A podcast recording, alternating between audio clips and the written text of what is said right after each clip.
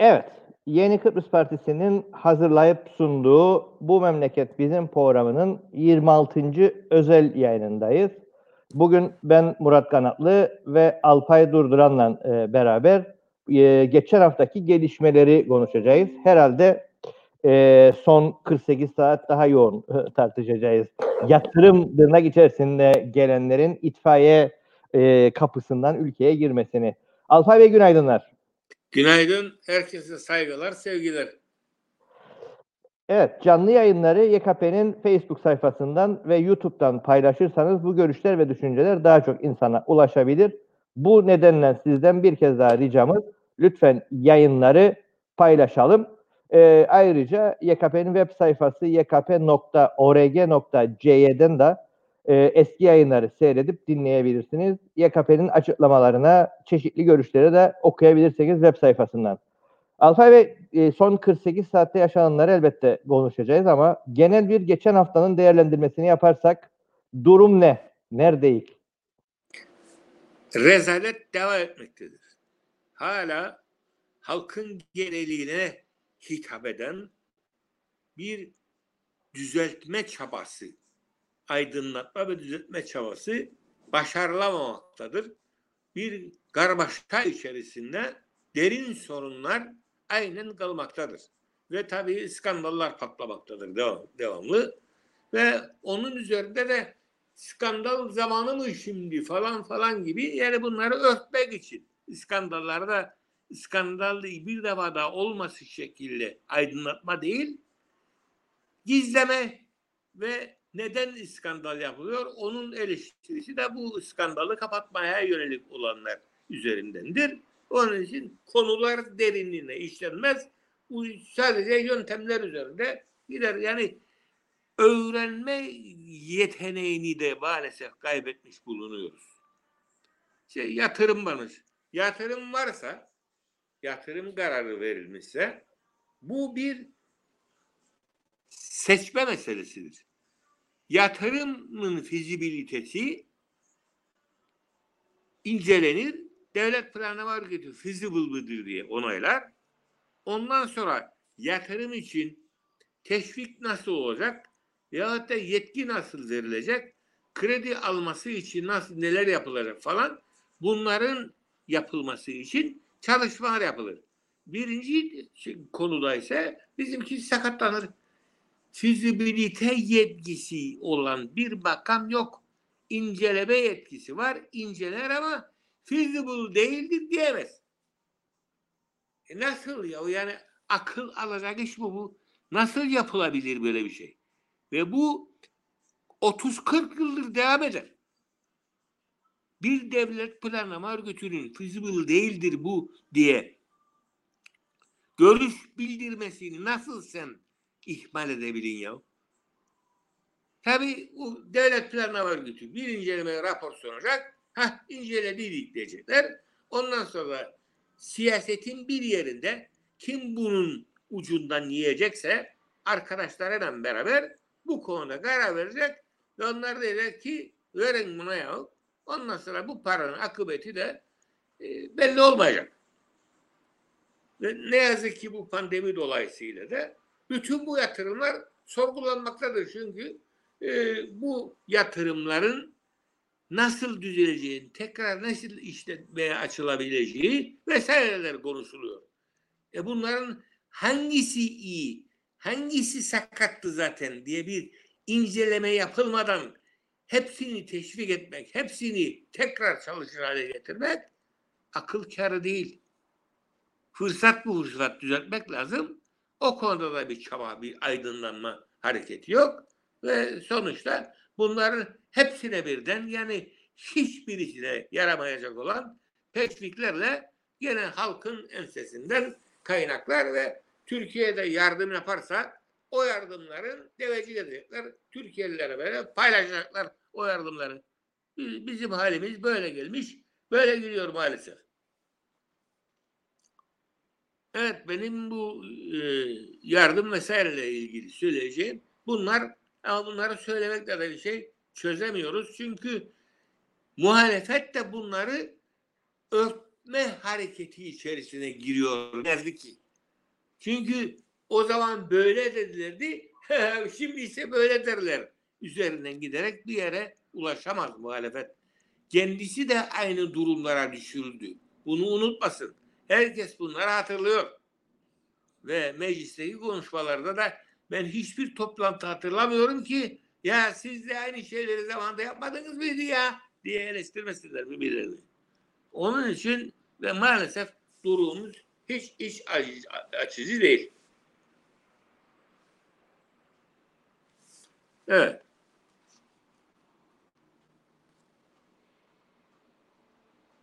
Duyabiliyor musun?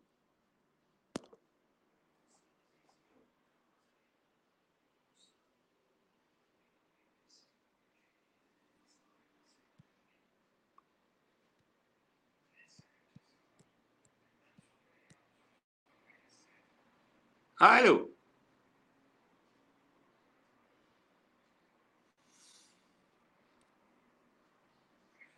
Alo.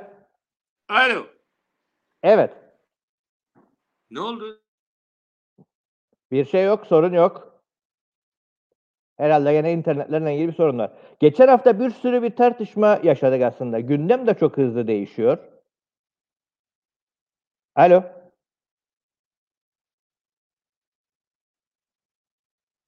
Yine zannederim internet hatlarında bir sorunumuz söz konusu. Ee, alo.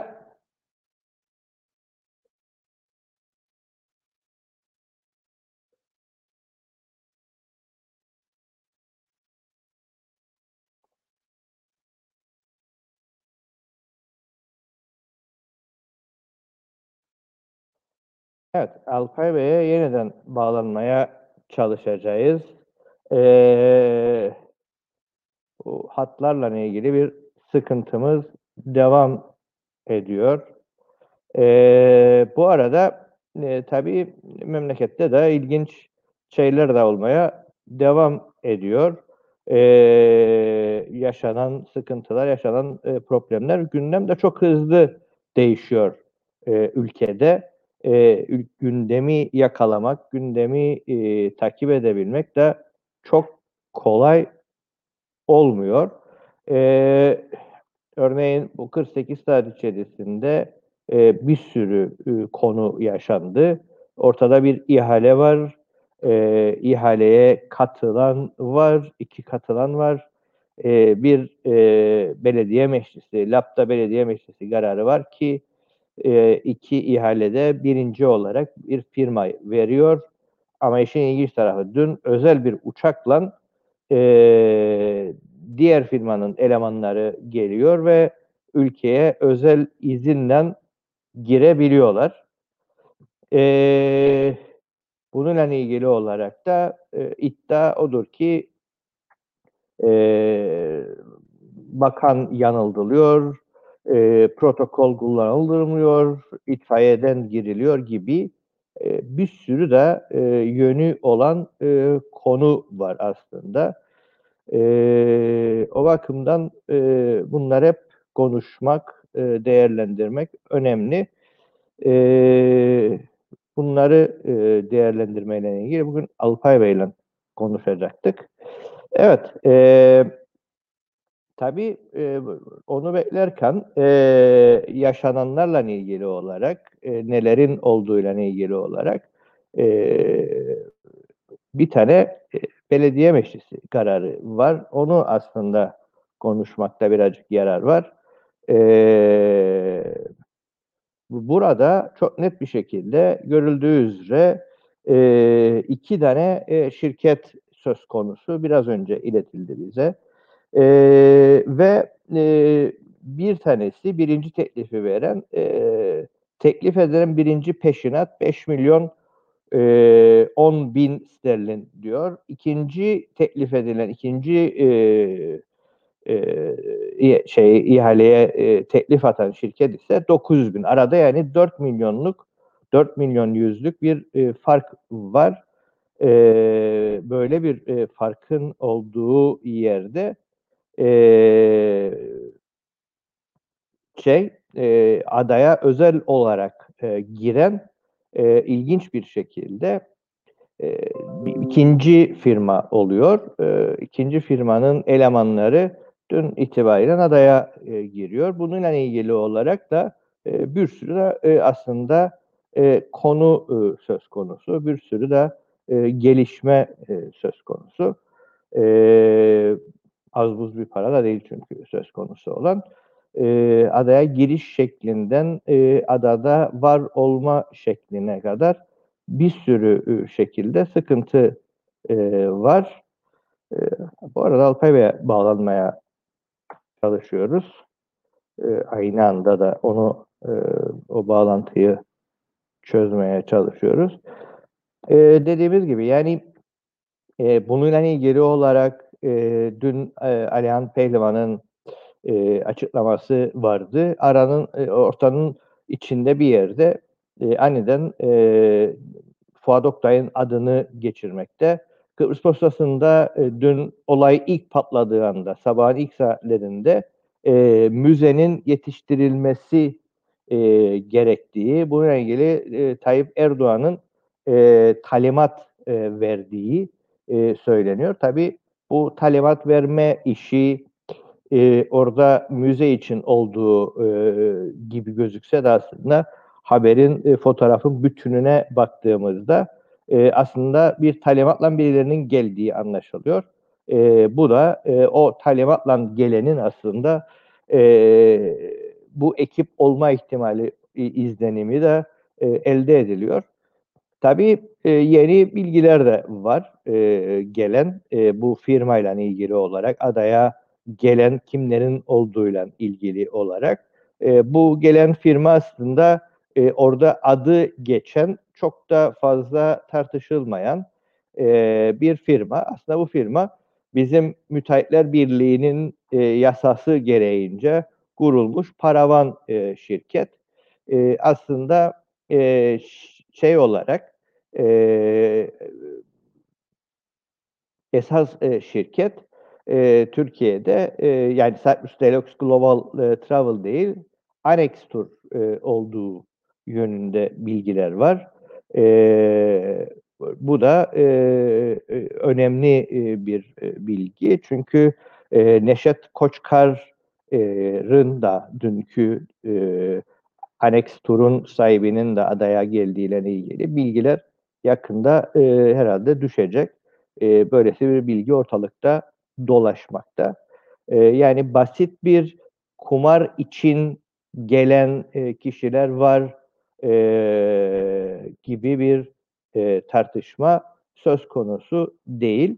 E, çünkü e, bu konuyla ilgili olarak e, onu da haberini e, paylaşmakta e, yanarlar. E, Turizmgüncel.com diye bir Türkiye'deki web sayfası e, bu konuyla ilgili olarak e, haberi e, paylaştı.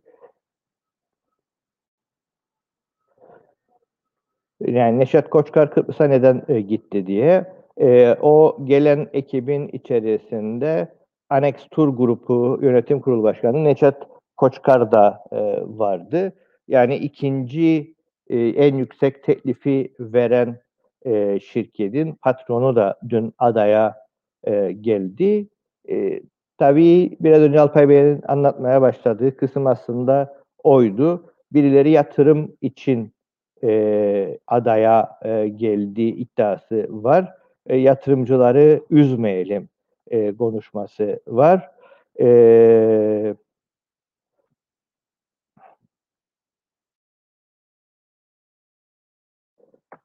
Ama burada e, resmen e, ortada olan e, konu e, net bir şekilde görüldüğü gibi e, aslında ihaleye e, fesat karıştırmaya kadar gidecek bir durum e, söz konusu. Çünkü e, ikinci en yüksek teklifi veren e, firmanın patronunu buraya özel bir e, organizasyonla getirmek çok da e, etik e, ne de yasal bir durum yok. Bundan sonrasıyla ilgili süreçte artık e, bu ihale sonuçlanırsa, e, e, nasıl sonuçlanırsa sonuçlansın, burada ciddi bir e, sorunun olduğu anlaşılıyor. Ee, Alpay Bey henüz daha bağlanamadı. Ee, bununla ilgili olarak e, ben e, birkaç dakika içerisinde e, şey yapalım. Ee, yayına ben tek kişi olarak devam etmeyle ilgili olarak ikisini aynı anda götürmek sıkıntılı. Ee, Alpay Bey'le bir temas kurmaya çalışayım. Ee, bir iki dakika içerisinde tekrardan programa devam ederiz. Birazdan görüşmek üzere.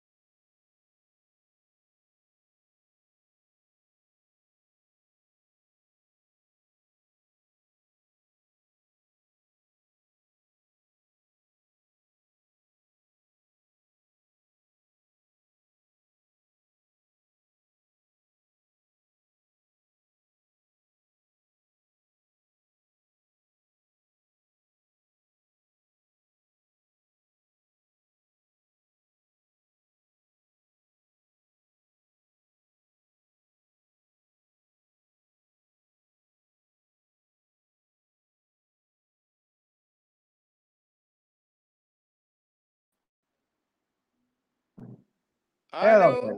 Evet. Geliyor mu? Hadi bakalım. Hadi. evet. eee, biraz önce senin bıraktığın yerden bu teşvik yaman şeylerle ilgili olarak yatırım düşmanlığı falan onu söylüyorduk. Türkiye basınına yansıdı.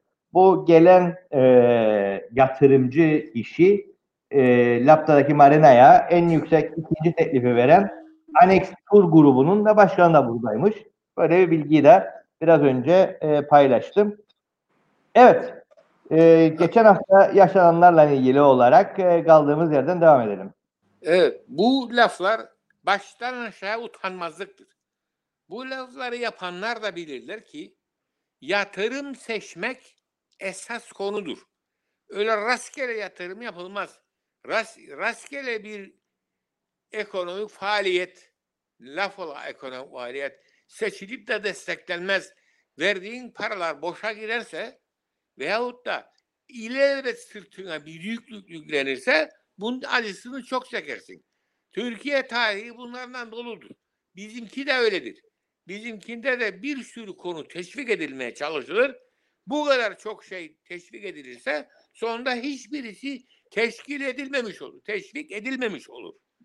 Bunu ikide bir de her yıl e, tekrar eden bir şekilde burada ülkedeki işte neydi adı yardım heyeti denirdi. Şimdi adı da ekonomik sosyal bilmem ne oldu. Bu ajansında bu e, şeyinde başımızdaki cezanın da sürekli raporlarına belirttiği konudur. Sürekli bir şeyi teşvik etmeyeceksin diye başlar. Teşvik bir süreyle olur. Teşvikin sonuç sonucunda elde edilen nedir? Bunlar değerlendirilir. Bu eğer olumlu yönde gelişirse teşvik devam eder ve sonunda da belli bir süre sonra durdurulur. Çünkü yerel kaynaklarına uygun seçim yapmadın demektir. Bu açık ve kanıtlanmış ekonomik değil, ekomet, ekonometrik bir sorundur ekonometri bunları metre metre ölçe ölçe istatistiklerle bilim halinde kanıtlamış bulmaktadır. Onun için evrensel bir değerlendirmedir bu. Bunun dışında laf söyleyenler utanmazlar. Yatırım düşmanlığıymış. Sen bana söyle yatırımı ben de geçmişini sorayım. Ne kadar gitti, ne zaman para aldı, ne zaman geriye öde, ödeyebildiği bu aldığı paraları ve şimdi hangi başarılı üretimi sürdürmektedir? İnceleyelim ve görelim bakalım düşmanı kimdir? Bu düşmanlık aslında bu yatırım teşviklerini eş dost kayırmak için veya gösteriş yatırımları yapıp da oy toplamak için yani popülizm ve halkı çürütme, ahlaksızlaştırma çabalarıdır. Başka bir şey değildir. Bunlar zarardan başka bir şey getirmez. Bugün mesela tarımı teşvik ettik. Tarımı teşvik ettik. Şimdi gene koronavirüs dolayısıyla bir sürü sorun çıktı. Bunları gidermek için de ya tarımı gözümüzle gözümüz gibi korumalıyız diyorlar. E koruyalım güzel ama tarıma yapılan yardımların neticesinde ne nasıl alınabilmiştir? Başarılı olmuş mudur? Yoksa bu yatırımlarla zar zor yürüyen bir sektör yaratılmış ve birinci sektörken şimdi yedinci sektör durumuna gelmiştir. Sondan bir önceki sektör durumundadır. Nasıl bu hale getirilmiştir bu? Hangi başarıdan bahsetmekteyiz? Tarımımız ne kadar ileri, ilerlemiştir? Bugün kendi portakal ülkemizde bizim beğendiğimiz almaya hazır olduğumuz cinsten hangi portakallar vardır? Ne kadar üretilmektedir? Ve ne kadar da yabancıdan gelmesi olasılığına karşı koruma tö- tedbirleri için para verilmektedir. Bunları ölçelim hep beraber göreceğiz ki yapılanlar sadece popülizm için yeniden seçilebilmek için eş dost kayırmak için ve yemlemek için işe yaramaktadır. Başka bir işe yaradığı yoktur. Bugün bina satılacakmış ve o binanın satışından ekonomik kar elde edecekmişiz biz. Hangi ülke bina satarak ekonomi düşünebilir ya? Bizim ada gibi küçücük bir ülkede işte bunun en kötü örneğini yaşamaktayız. Hala bina satışından kazanç temin etmeye çalışan bir sektör varmış. O sektöre teşvik edecekmişik biz. Yani emekçi sınıfının alnının teriyle ürettiklerinden kesecekler ve böyle lüks tü- tüketime yönelik konutlar yapacaklar. İşte eee, havuzlar yapacaklar, bağ bahçeleri yapacaklar, süs bahçeleri ve turistler eğlenecekmiş. Yabancılar gelip bunları alıp da yatırım yapacakmış. Bu ülkede para harcayacakmış da zengin olacakmış. Hangi akıl buna karar verebiliyor? Anlama olanağı yoktur. Bu gidişata dur demek gerekmektedir. Gerçekten yerli kaynakları, sürekli kaynakları destekleyen bir teşvik sistemi getirilmesi gerekir. Bu teşvik sistemi de başarısıyla, ürünleriyle sürekli değerlendirilmeli ve kendi ayakları üzerinde durabilmesi birinci görevi olacağı için bu halka hizmet edeceği için birinci görevi de bu olmalıdır. Onun için bunun ayakta durup duramayacağı da kararlaştırılmalıdır. Yatırımlar bu şekilde teşvik edilir.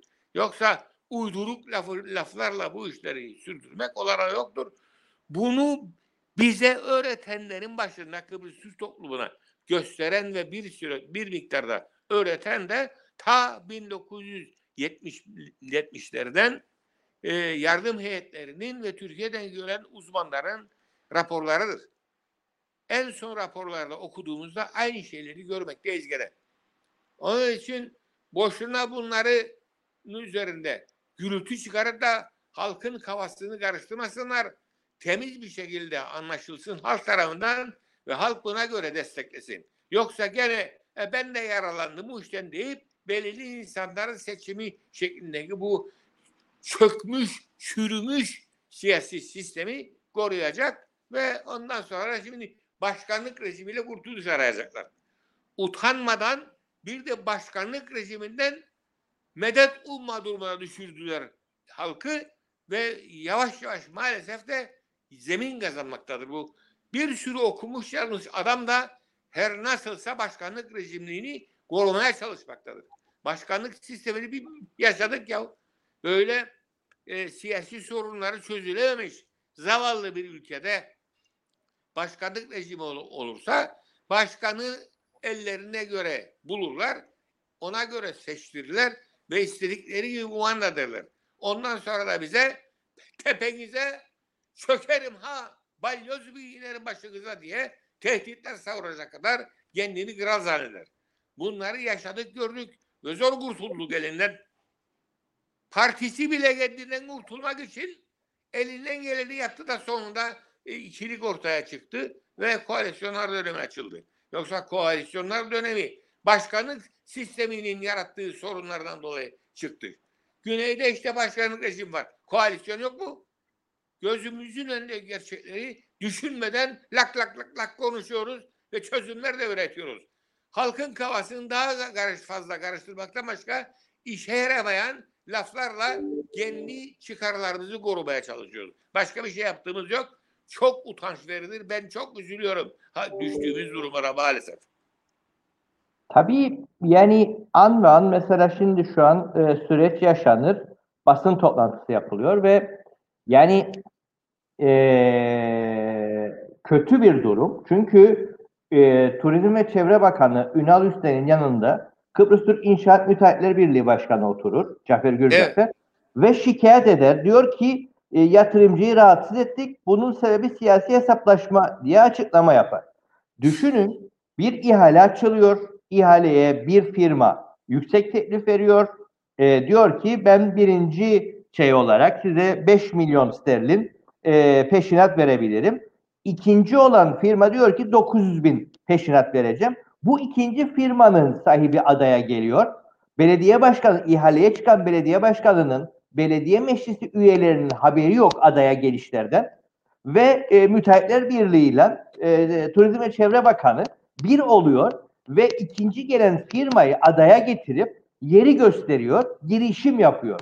Şimdi bunda da hukuksuzluk yoktur deniyor. Yani bunu yani usulsüzlük nedir'in bu e, ders kitabı olacak bir durumu değil. Yani Asıl ders kitabı. yani bunu ders olarak al- alıp oku, okunacak yani okulda. Yani ihaleyi yapan e, esas ihalenin sahibinin konudan haberi yok. Ama Turizm Bakanı'nın ama Müteahhitler Birliği Başkanı'nın haberi var.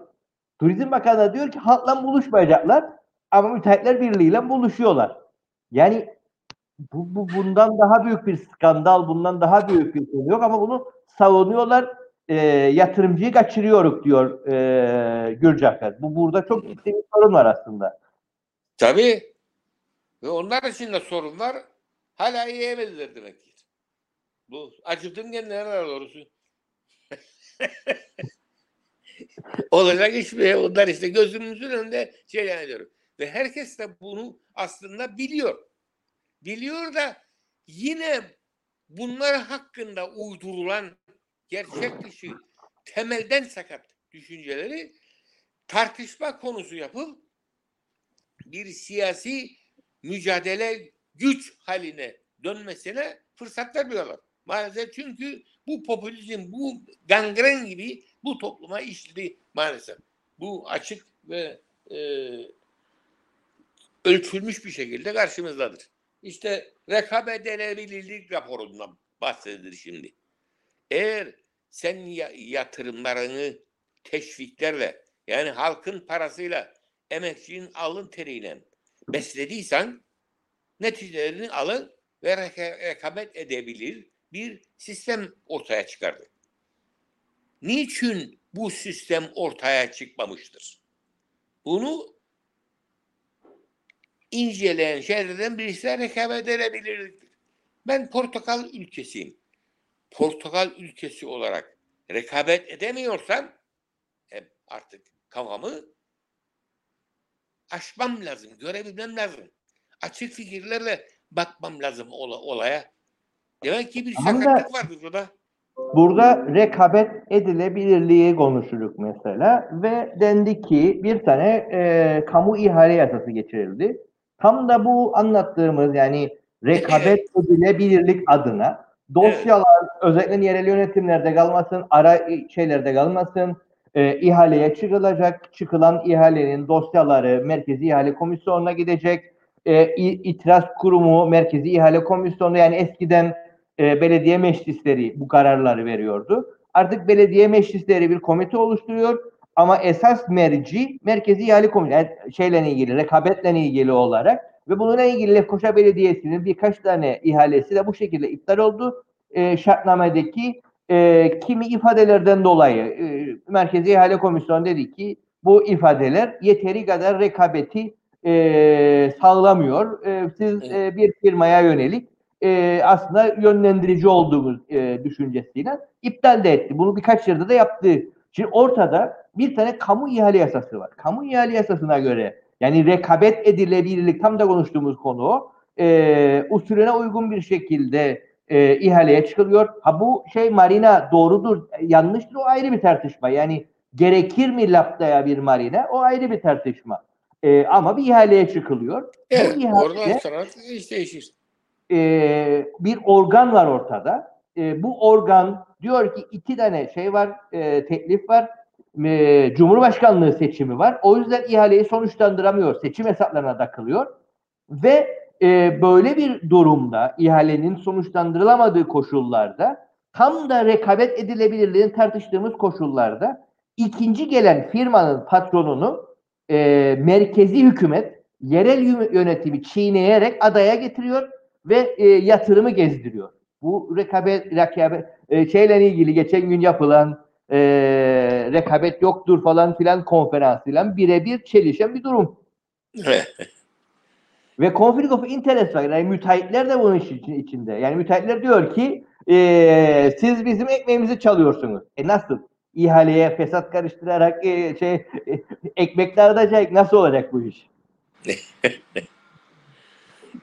Yani ortada gerçekten e, bir şey var. E, gerçekten bir e, Türkiye'de o bir zamanlar susurluk e, skandalı Evet, vardı. evet, Tam, evet. tam bildiğimiz ortada bir susurluk şeyi var aslında. E, Kral gaz hattı çıplak var. şey gibi. evet. En azından takke düştük kel göründü oldu. Ama bunu Evet. savunmaya da devam ediyorlar. Maalesef evet. Çünkü e, dediğim gibi yani bu yarış işine girdiler artık. Ve bu bundan bir iyi sonuç çıkaracak diye konuşurlar. Konuştuklarına bakarak aynı şeyleri teşvik etmek için konuşulur. Başka bir şey de için değil. Ve sonunda da becerdiler maalesef ve büyük bir pe- bir yılgınlık yarattılar. Halkta bir pesimizm var, yılgınlık var. Ee, artık uğraşıp da e, mücadele edip de bir şeyleri düzeleceğine inan, inanmıyorlar maalesef. Seçmende de büyük bir kırgınlık vardır ve e, vereyim mi, oy vermeyeyim mi? Siyasi olarak verip vermeme konusu başka. Artık bir şeyi değiştiremem çürüdü bu rejim demek başkadır. Ama bunları dediğinde de elindeki çek çare budur. Bu seçim denen şey maalesef e, dünyanın kaderidir ve seçim olacak çünkü bundan daha iyi bir sistem keşfedilememiştir. O yüzden mecburuz. E şunu söylüyorum ben bu kadar ipliği pazara çıkmış bir ülke adı kumara, fuhuşa yani kadın kaçakçılığına, çocuk kaçakçılığına daha hangi kaçakçılığa karışmamış? Uyuşturucuya her şeye e, karışmış bir ülke ve şeye oynuyor. E, dünyada rekora doğru gidiyor. Böyle bir ülke ve hiçbir şey yokmuş gibi aynı adamlar birbirlerine laflar atarak en güzel lafı seçeni seçmenin e, sevip okşamasına dayanan bir sistemle yeni baştan seçilip seçilip kaderimizi bu hallere düşürüyorlar. Ama dünyaya halk artık kaldırıp başında bakmalıdır. Dünyaya verilen mesajlar nedir? Birleşmiş Milletler, Dünya Sağlık Örgütü, dünyanın bize hiçbir mecburiyeti olmayan, bizden hiçbir şey kazanmayan en ünlü gazeteleri bile hakkımızda neler yazıyorlar. Bunları duyuyoruz. Duyduğumuza göre artık şüphesi kalmadı. Böyle bir durumda bile hiçbir partinin kapısına gidip de bu işleri düzeltmek için elinizden geleni yapacaksınız diye bir şey söyleyen olmuyor. Gidip kapısını yıkmıyorlar üyeleri. Gidip kapılarının kapısını, partilerinin kapısını yıkmaları gerekir insanların. E hiçbir rahatsızlık veren yoktur partilere. Partiler gene bölge toplantıları ha. Yerler içerler. Partiler onları yedirir. Onlar partilileri yedirirler. Bir ayın oyundur giderler. Ama bunun sonu çok kötüdür. Zaten bunun bedeli sürekli ödenmektedir. Daha da ödenecektir bunları yani kurtulacağımız sanılmasın. İnsanlığın bir çabası var. Dünyada bunları da takdir etmemiz gerekir. Dünya bütün ülkelerde bu yozlaşmış düzenlerin yürümemesi için paralar harcıyor. Birleşmiş Milletler'den paralar harcıyor. Büyük uluslararası kuruluşlar olan AB gibi varlıklarda onlar da paralarla bu, bu e, sistemlerin çökertilmesi için çaba sarf ediyorlar. Uzman yolluyorlar, yardımlar yapıyorlar. Bize yolladılar. Büyük paralar ödedi İngiltere AB'nin e, projeleri çerçevesinde. Büyük paralar ödedi. Buraya uzmanlar geldi ve incelediler durumu. Ve onların raporları bize gösterdi ki reform ve reorganizasyon yapılması gerekiyor. Sakatlıklar noktaları da açıklandı ve dendi ki bizi çağırın gelelim bunun düzeltilmesi için yapılması gerekenleri size yardımcı olalım yapalım dediler. Çağrılmadı. Halka söz verdiler. Bir yılın içinde bu halledeceğiz. Yıl sonuna kadar halledeceğiz. Altı yıla kadar halledeceğiz. İşte başka bir hükümete kalmayacak. Biz bu işi bitireceğiz diye vaatlerde bulundular. Yapmadılar ve gittiler. Çağırmalar insanları. Raporlarının gereğini yapsın diye çağırmadılar. Ve parayı da AB verdiydi. Para da kaldı İngiltere'de. E, olacak iş değil. Ve şimdi Türkiye'nin programını konuşurlar. O programın bundan sonraki eleştirisini yaptıklarında da değerlendirmesi yaptıklarında bu söylediğimizin esaslarını söyleyecekler. İşte yatırımlar için teşvikler doğru yapılmadı. İşte hedefler tam e, tutturulmak için gerekli olanları yapmayarak battal edildi. Sonuç alınamadı. Onun için yeni bir reform hareketine girip e, çalışmalar yapmak gerekmektedir. Bundan sonra yaptırımlara yatırımlar için harcamalarınızı ben göreceğim yerinde yaptığınızı yapmadığınızı ona göre izin vereceğim size. Yani hem planı yaptılar hem de parasını vermek için Türkiye'li birisi izin verecek. Yani en senelerinde Türkiye'liler izleyecek kendilerini. E bu izleme mekanizması şimdi kurulmadı. Az önce söylediğim gibi bu ta işin başı 70'lerin başından beridir. Bu izleme mekanizmaları vardır. Bu izleme mekanizmaları olduğu halde olabildiğine göre demek ki Ankara'dan buralarını denetlesin diye yolladıklarıyla beraber hep beraber bu hataları yaparlar. Yani bundan hep beraber nemalanırlar, geçirirler. Ve biz de biliriz ki her önemli projede iktidar, Türkiye'de iktidara ayak olan bir şirket nemalanmaktadır. Eh, bu projelerde hayır gelir ya. Ya bunun için de gayret çekecekmiş. İşte yozlaşmaya izin verecekmiş diye laflar söyleyenler utanmazdırlar. Kendileri bilirler saçmalıklarını. E ya memleketimize para gelecek ya. E satalım şeyi sattık. Karakola onu sattık. Döndük evet, o tarafı sattık. Efendim geçin doğuya doğru Girne sahilinden oralarına sattık, sattık, sattık. Ödenir ödenir bitti. E, Kıbrıs'ta kalmadı bu memlekette. Kıbrıs'tan çok yabancılar geçinir e, ve biz bundan istifade ediyoruz. E, yarın ya bizi siz azınlıktasınız artık deyip de ikinci sınıf vatandaş saymaya başlarlarsa ne yapacağız? Bu durum bu maalesef çok kötüdür. Bu arada bu teşvik falan filan e, dedin. E, teşviğin Kıbrıs ayağı değil ama Türkiye ayağı yavaş yavaş çıkıyor.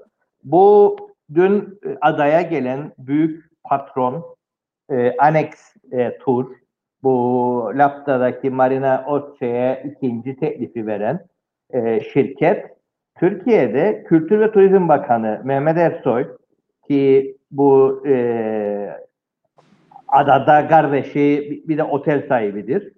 E, onun e, dört şirkete 120 milyon dolarlık kredi verileceğini açıklamıştı. Bu verilecek dört şirketten biri de Annex. Yani e, yani AKP ile gayet de haşır neşir bir e, şeyden turizm şirketinden de bahsediyoruz. Yani e, konu basit bir kumara geldiler, kaçak yoldan girdilerden çok daha e, büyük bir e, yönü olan, konusu olan da bir ayağa doğru gidiyor. Yani eşeledikçe e, konunun daha da derinlemesine e, şeyler var, sorunlar var. Maalesef öyle. İşte hatırlar Libya maceralarını değil mi? Türkiye şirketlerinin Libya'da Evet. başları derde girince burada kendilerine serbest liman için vesaire olanaklar sağlayıp bir alemdir gitti ve gözümüzün önüne vurgunlar vurup kayboldu ortadan. Ne işimize yaradı bu? Gene dünyanın işte kaçıncı sırasındaysak biraz daha aşağıya indik. Daha ileride gitmedik. Bu yolsuzluk ortaklaşa yürümektedir. Zaten Türkiye yatırımları bir ge- gezin etrafta görün. E, yatırımlar harcandı boşuna ama siz karar verdiniz nereye yatırım yapılacağını. Siz seçtiğiniz müteahhidi de Ankara'daki ihalelerle e, dağıttınız. Ondan sonra da kaldı böyle bir işe yaramaz atıl durur. Koyalım bunları tartıya. Varsa Kıbrıslı Türklerine de bu aralar bir şeyler dağıttınız. Kıbrıslı Türklere dağıtılan devede kulaktır. Ne Evet. yazık ki du- durumumuz budur. Ve bu işler tabii sonunda büyük çıkar kavgalarına dönüşür ve savaşlar çıkar bunlardan. Biz çok küçük bir ülke olduğumuz için biz savaş çıkaramayız kendi isteğimizle doğrudan doğruya ama işte etrafımızda şimdi bir şey petrol alanları bulundu. Bizden medet dumanlar var. E bizden medet duman olursa bu başımızı belaya sokacak demektir. Başka bir şey değil. Ki biz bir ada olarak denizden böyle petrol, gaz falan çıkarılmasını 40 defa düşünmeliyiz. Yani alternatif varsa ki alternatifler çoğalıyor. Ee, yenilenebilir enerjiler e, konusunda büyük gelişmeler vardır. Dolayısıyla e, ona gelinceye kadar belki de bu sorunlardan e, kurtulacak biz ve istememize gerek kadar kalmayacak. E, petrol ve doğalgazı. Vazgeçelim bu işlerden biz adamızın etrafında böyle bir şeyi kontrol edecek teknolojiye, güce sahip miyiz? Amerika gibi sanayi devi bile denizlerinde bir arıza olduğunda temizleyemedi işte denizleri. Hala daha ze- zehirli maddeler orada tabiatı öldürmekle meşguldür. Onun için biz zaten buna taraftar olmamalıyız ama diyelim ki olacak e bunlar arkasında savaş ihtimali bile var. Uçak e, gemisi bile geldi. Etrafı hudutlarımıza yakınlarına ve savaş tehditleriyle karşı karşıyayız. Ve derken bu atladı bölgeyi ta Libya'ya kadar gitti. Mısır'la belaya girdik. Çevremizde dostumuz olan birbiri kalmadı. Ve menfaat kavgası giriyor bu işin içerisine. Dünyaya da mikropluk yapıyoruz biz. Yani kendimize değil dünyaya bile zarar versek bundan payımızı alırız. Bundan kurtulmanın şey şeyi yoktur. Bak bir e, virüs bile neler yapabiliyor bu dünyada dünya ufaldı. Uçaklar vızır vızır gelir, gelir gemiler, transatlantikler vızır vızır dolaşır. Daha yenileri de geliyor bunu artık havada uçan otomobiller devrene yaklaştık. Böyle bir ortamda çok hassas olmalıyız.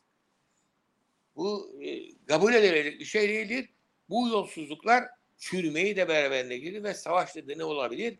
Nitekim Kıbrıs artık bir savaşın kenarında dolaşmaktadır. Bu pandemi olayları bitsin, serbestlik başlasın. Allah bilir ne olacak etrafımızda. Bu kavgalar nereye gidecek? Bir de e, bu petrolün petrol ihtiyacının azaldığı dönem dolayısıyla biraz serinleyebilirsek bile bunun yanında başka savaş tehditleri de görmeye başladık. Onun için savaşın kenarına oturan zavallı bir toplum durumuna düştük. Bunun çaresini bulmamız gerekir. Biz bu programlarda birkaç defa söyledik. Konusu da geçti.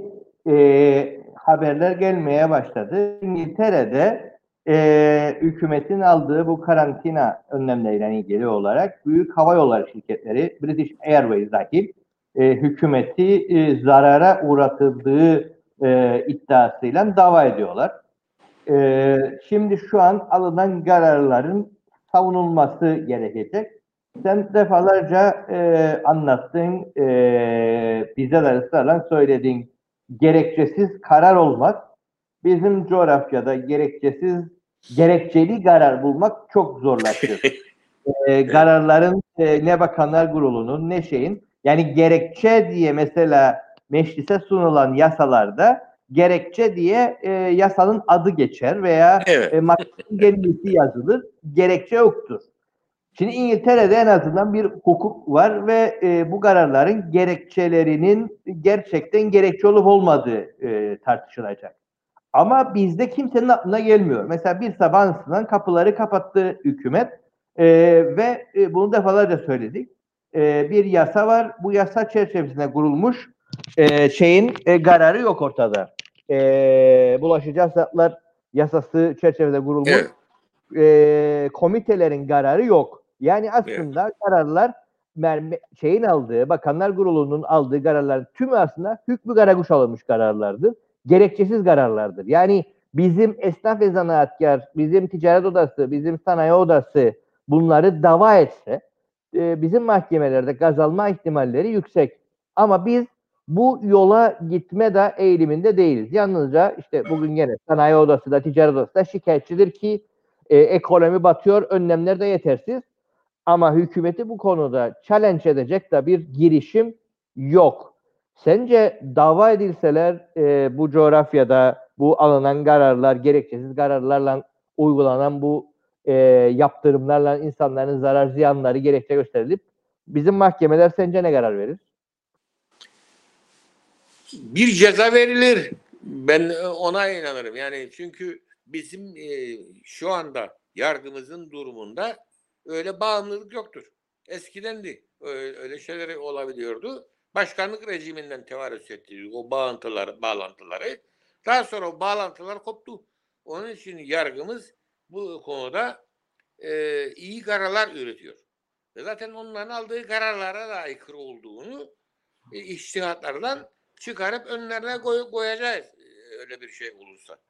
Ancak ne- sonuç ne olacak yani? Adam bir meclis iş tüzüğü yapar. Meclis tüzüğünü meclis kendisi çiğner ya. E ne, ne, ne olacak yani bizim seviyemiz maalesef çok aşağıdadır. Bu bakımdan ciddiyet yoktur. E, hemen böyle sıkıldık mıydı bir kaçamak yer bulup sıvışmayı marifet sayarım. Neden? Çünkü cezası yok. Ceza verilmiyor. Oralara o müdürdür, şeftir, bilmem nedir, bakandır falandır. Bunlar hep birilerine yalakalık ederek oralara gelmişlerdir. Onun için o, o yalakalı devam ederek hayatını idame ettirebiliyor. Nedir derdi ne olacak? O yüzden hiçbir şeyin şeyi yoktur. e, disiplini yoktur. Hesap sorma olmadığı için. Hesap soranlara izolasyon uygulayıp da bir kenara atmasalar o hesap soranlar yavaş yavaş çoğalacak ve hesap sorarak onurlu bir şekilde yaşamanın avantajını ve zevkini tadan insanlar bunlarla bunları engellemeye başlayacak. Demokrasinin getireceği birinci fayda budur. Yoksa kendiliğinden demokrasi sırf demokrasi olduğu için olumlu sonuç verecek diye bir şey yoktur. İşte görüyoruz demokrasilerle de yaşıyor. ve kimler seçiliyor, nasıl seçiliyor bunları görüyoruz.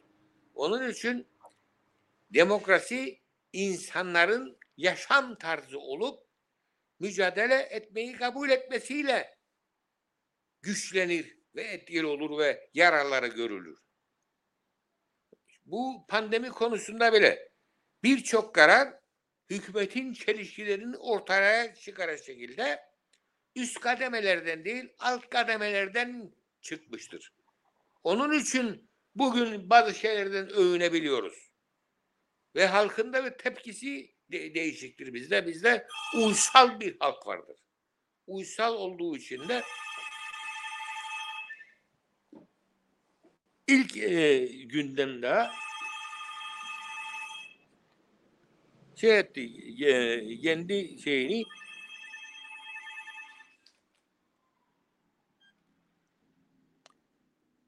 onun için ilk günden daha kendi lehine olan bir tavır içerisine girdi ve kendini izole etmeyi rahat bir şekilde kabul etti. Şimdi dönüp de bunları yasaya aykırıdır diye e, dava konusu yaparsak tabii yargı da ona göre karar verecek. Bence olumlu bir sonuç da çıkabilir çünkü evet ama bundan dolayı böyledir falan filan deyip ona uygun bir e, kararlan bir uyarı e, nitelikli te- ce- cezalandırma yoluna gi- gidecektir ta- tahmin ederim. Onun için e, her halükarda yargının denetimini getirmek yararlı olur. Daha da önemlisi şudur maalesef bu vesileyle hatırlatmak isterim. Şimdi örneğin bizde bir kişiyi işten çıkaracaksan bir nedenin olacak, gerekçen. Çünkü hesap verme mecbursun ayrım yapmadığına, hatır gönül işi yapmadığına ve sakat suçlama yapmadığına, onu atıp da kendi keyfine göre birisini almadığına. Yani birçok e, konu vardır, değerlendirme şekli vardır. Bunlara dayanarak herhangi bir şekilde e, hakka, adalete ve demokrasiye aykırı cinsiyet ayrımı falan gibi nedenlerle mesela yapama, yapamayasın diye bir sürü kural vardır. Bu kurallar bizde de vardır. Ama bunların topluma mal edilmesi için özellikle sendikaların çok uyanık olması gerekli olur. Güçlü de olması gerekir. Avukatlar olması gerekir. Davalar açıp bunu sürdürebilmesi gerekir. Ve bunlar vasıtasıyla çalışanlar da bunun tanıtımı yapabilmesi gerekir ki çalışan da istesin ve mücadele etsin. Bu yüzden biz de bir yasa, iş yasası geçtiğinde o zaman dedik ki sendikalara bakın bu konuda davalar açın, iştihatlar oluşturun, çalışanlar da bunların yararını görsünler ve istesinler, savunsunlar. E bir baktık devletin kendi iş bulma ilanlarında bir kadın sekreteri aranmaktadır diyor. Söyleyemezsin bunu ya. Sen cinsiyet ayrımı yapamazsın. Yasaktır. Anayasaya da aykırıdır. Yasalara da aykırı, aykırıdır. Kıbrıs'ın üye olduğu bütün antlaşmalar da İLO sözleşmelerine aykırıdır. İLO sözleşmeleri Türkiye'de tercüme edildi ve değiştirilerek tercüme edildi uygulanmıyor onun için İLO sözleşmelerine yaralanma olmuyor. Ama bizde ben bizzat Türkçe'ye tercüme ederken o sakat noktalarını ayıkladım ve gerçek İLO sözleşmelerini meclisten geçirdim. E meclis İLO sözleşmelerini duyan var mı? Yok. Beni işten atıyor adam. İşsiz kalıyorum. Ondan sonra bana bir bin lira, el, be, be- şu kadar lira falan filan te, şey verecekmiş. Korunmam için de yardımda bulunacakmış. E sen beni işten attırıyor ya adam ona, sen beni koruyacağına bana bir sadaka verin. Ve bundan bir netice mi çıkar? Ha işte işçilerin hallerini gördük orta yerde. Çoğu memleketten kaçmak için e, fırsat kolluyor. Güneyde çalışmak için fırsat kolluyor. Hiçbir şey e, düzelmedi bizim tarafta. Ama bu insanları da işten çıkarttın sen. E şimdi onu işten çıkardı. Ona teşvik verecekmiş, destek verecekmiş. Onu kullanan esnafa da para yardımı yapacakmış. E bu devlet nereden buldu da yapacak? İşimiz zor. Biz aşpazları içeri soktular. Halbuki senin işten çıkarma şartların yasaya bağlıdır. Onların içerisinde neler ne gibi yükümlülükleri vardır? İşverenin ve devletin orada yazılmaktadır ve bir kişi kalkıp bu konuda bir dava açmadı. Çünkü emekçinin böyle bir dava açma ve kazanma şansı olduğuna inanan yoktur memleketimizde. Yasa var orada ve o yasadan yararlanmayı işçi göze alamıyor. Masrafını karşılamak veya vakit harcamak istemiyor. Böyle bir ülke nerede olur? Afrika'da olur. Gelişmemiş ülkelerde olur yalnız. Biz de o seviyedeyiz bu bakımlardan. Ne yazık ki böyle. Yani neresinden tutsak elimizde kalır. Maalesef. Evet, e, hızlı bir şekilde de aslında günün sonuna doğru geldik. E, memleketin hali de ortada ama tabii atlamamamız gereken e, senin de çok iyi bir dostundu. O konuda birkaç e, kelime söylemek yararlı olur herhalde. E, dün itibariyle anmalarını yapardık ama bu pandemi gerekçesiyle e, maalesef gerçekleştiremedik. Erbil Refik'le e, Mehmet Asil Gözen'in ölüm yıl, dönümleri, yıl dönümleri aslında e, 14'ü diye kaldı akıllarda ama e, Erbil Refik'in ölüm yıl dönümü 16'sı 16 Haziran.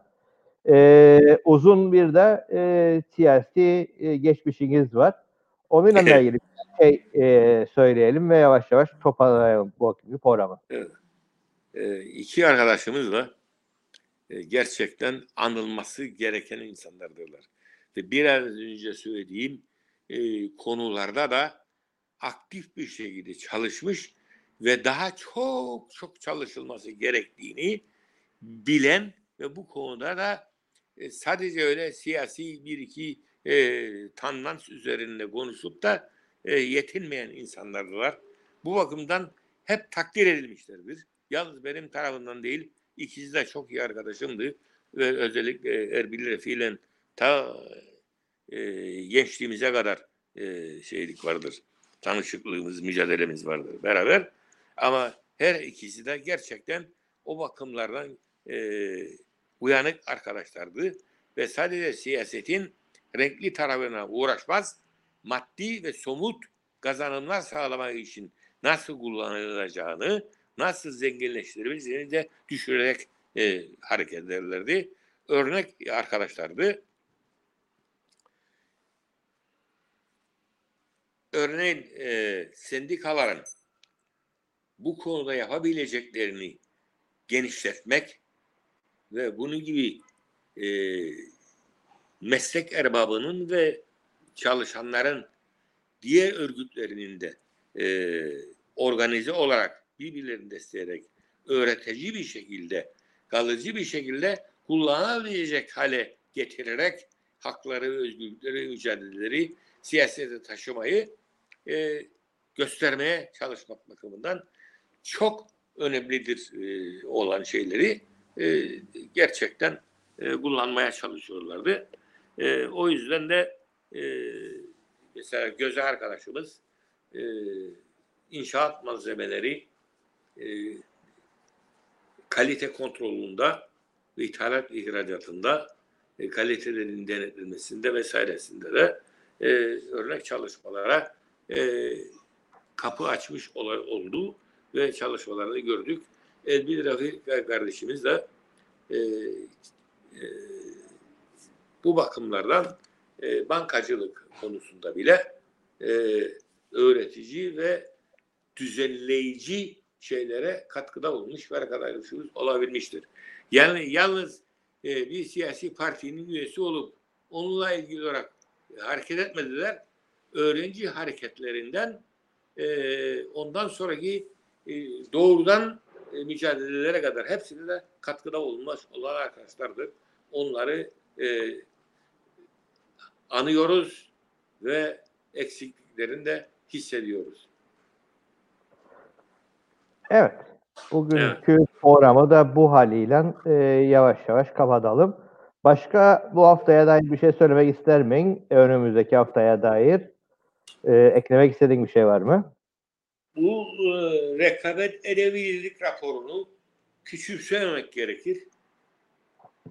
E, ve bunun e, bundan sonra tartışılmasına e, çalışmak gerekir.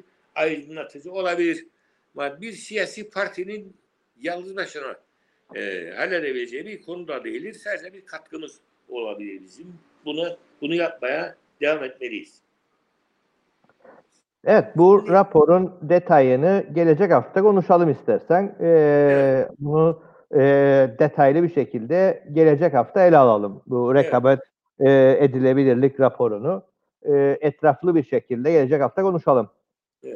Bir de bizim öğretim kurumumuzun diploma vermeyerek borçlarını öğrencilerin tahsil etme şartını getirmiş. Yani diploma verirse öğrencinin gerisini ödemeyeceğini düşünebilecek durumdadır. Yani nasıl olabilir bir e, yüksek okul, bir üniversite diploma vermeyerek öğrencilerin paralarını almayı seçebiliyor. O diploma artık senin değildir, onundur ya. Bunu anlamayacak durumda olan üniversiteler çalıştırılmaya çalışılıyor bu ülkede. Ondan sonra ay üniversite vah bunlara dokunmuyor. Vay öğrenci gelsin ya, ev, oda kirasında para alalım falan. Böyle üniversitecilik mi olur ya? Böyle eğitim mi olur ya? Yani insanlığın geleceğini yaptıkları, aldıkları rolü, yaptıkları zararı anlamayacaklar bu insanlar. Doğru eğitilmeyen bir öğrenci özellikle yüksek öğretimde ama en aşağıda bile en aşağı sevi- seviyesindeki eğitimde bile insanın hayatını ilelebet karartabilecek e, sonuçlar doğurabilir. Hamur gibi yoğrulan yerdir okullar. Okulların diplomaların sen böyle mi ya? Ve bunun için hiçbir tedbir yoktur gene ortada. Çünkü hiçbir şeyi düzenleme yoktur. Bir an önce değindiğimiz o rapor yazacak, e, yazmaz, gerekçe yapacak, yapmaz. Böyle bürokrasiyle bir yere gidilmez tabii. Ama bunların düzeltilmesi gerekir. Çünkü büyük yanlışlıklara, büyük sakatlıklara sebep olur. Sen bir diplomayı vermem diyebilir miyim ya? O diploma be- belki beş yıllık, belki dört yıllık, belki daha kısa, ne kadarsa süre içinde hak edilen bir şeydir. Ve onun parasını da ödemiştir o güne kadar. Son e, kısmında ufak bir e, borcu kaldı diye diplomanı vermeyeceğim senin de de, bekleyeceksin getirsinler sana parayı. Olacak iş mi? Böyle öğrenciyi yetiştirdin sen demek ki iftihar et gedin. Alarak diplomaya gidecek, para kazanacak, gelip sana paranı verme, paranı ödemeyecek. Olacak iş mi bu iş? Ne hallere düşürdüler bizi? Toprağımızı betonlaştırmayın diye nümayişler yaparız. E, tepkileri gösteririz. Siyaset e, numarası yaparız. Ondan sonra da gelsin istediğini yapsın buradan kapalım biz parayı biz ona bakalım. Her tarafı beton, betonlaştırıp yapmayın dendiği halde etrafı yüzme havuzlarına doldurup lüks bir ülke havası vererek insan kandıracak da geçirecekmişiz. Biz ne biçim insanlık ya? Dünyayı kirleterek, dünyayı zora sokarak, tehlikeli durumlar yaratarak bundan yarar sağlayacak bir hayrını görecek. Nasıl insanız biz ya? Nasıl böyle şey düşünebiliyoruz ya? Çocuğumuzu da öyle, toprağımızı da öyle, geleceğimizi de öyle. Bu böyle, böyle şeylerden para kazanmayı düşünüyoruz. Para kazanmayacak bir şey kaldı mı ya bizim aklımızda? Onun için bu uyuşturucu yok var bu kadar yayılıyor bu ülkede. Bu kadar ahlakımız bu bozuldu. Çok üzüntü verici durumdu maalesef. Bunlara dokun, dokunmakta devam etmemiz e, gerekir kanısındayım. Evet, e, ilerleyen programlarda bunlarla ilgili e, belli zamanlarda değinecek imkanlarımız olacak. Evet, bu programı da bu haliyle e, bu şekliyle kapatalım. E, bu programlara çarşamba günü saat 11'de Serhan Gazioğlu ile devam edeceğiz. Cuma günü de e, Halil Paşa ile devam ediyoruz. Alpay ve seninle de haftaya pazartesi özellikle rekabet edilebilirlik raporunu e, konuşalım. Pazartesi 11'de de seninle devam ederiz. Tamam. Yeniden Yayın bitti mi? Yayın E, bitti şimdi mi? kapatıyoruz. Gayet şimdi kapatıyorum. kısa bir şey söyleyeyim. Benim iOS, iOS e, uygun. Yayın bitmedi, yayın bitmedi. Görüntü çıkmıyor. Evet. Yani benim Ha, şeydedir e, akıllı telefonundan. Aklı, aklı eksikmiş. Yüklenedim yüklemedi bana bilmem de. Sen biliyorsan bu yüklenerek düzeltilebilir mi? Söyle bana. Düzelmiyorsa alayım başka bir tane. E, birazdan konuşalım onu. Yayını kapatalım ve e, onu konuşalım. Herkese iyi günler. İyi günler.